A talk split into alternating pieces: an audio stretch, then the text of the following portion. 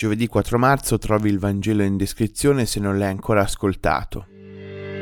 La parabola che ascoltiamo nel Vangelo di oggi ci presenta un uomo ricco e un uomo povero e si basa sul continuo ribaltamento su chi sia l'uno e su chi sia l'altro.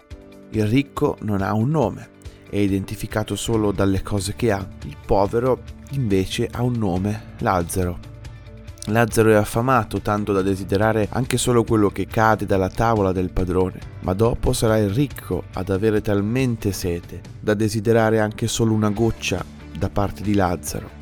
Solo i cani consideravano Lazzaro, mentre il ricco neanche si accorge della sua esistenza. Dopo Lazzaro sarà con Abramo che lo abbraccia e chi è solo sarà il ricco. Il ricco è troppo concentrato nelle sue cose per accorgersi di quest'uomo che muore di fame sotto casa sua. È un uomo interamente concentrato su se stesso. Non è particolarmente malvagio, ma non ha nessun altro orizzonte se non il proprio.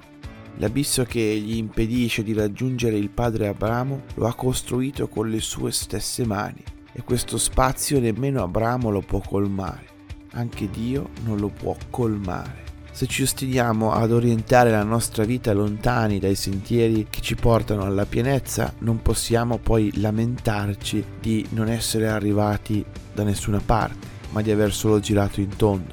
Viene da chiedersi Dio cosa fa per quel povero di cui solo i cani si curano, che cosa fa per aprire gli occhi al ricco.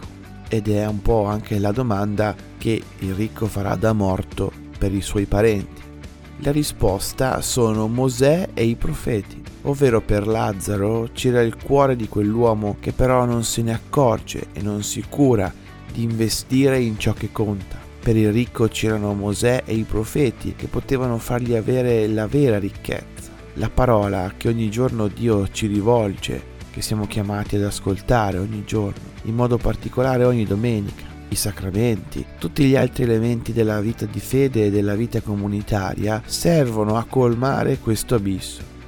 E sono cosa seria perché Dio non forza il nostro cuore, non fa le cose al posto nostro, anche il bene richiede la nostra conversione. Questa Quaresima colmi l'abisso che troppo spesso creiamo intorno a noi, ci aiuti a vedere le nostre ricchezze, chiederci se sappiamo condividerle e ovviamente non solo le ricchezze materiali. In questa parabola si scopre che il ricco era Lazzaro e il povero era l'altro uomo. Chiediamoci davvero cosa rende ricche le nostre vite. Buona giornata a tutti.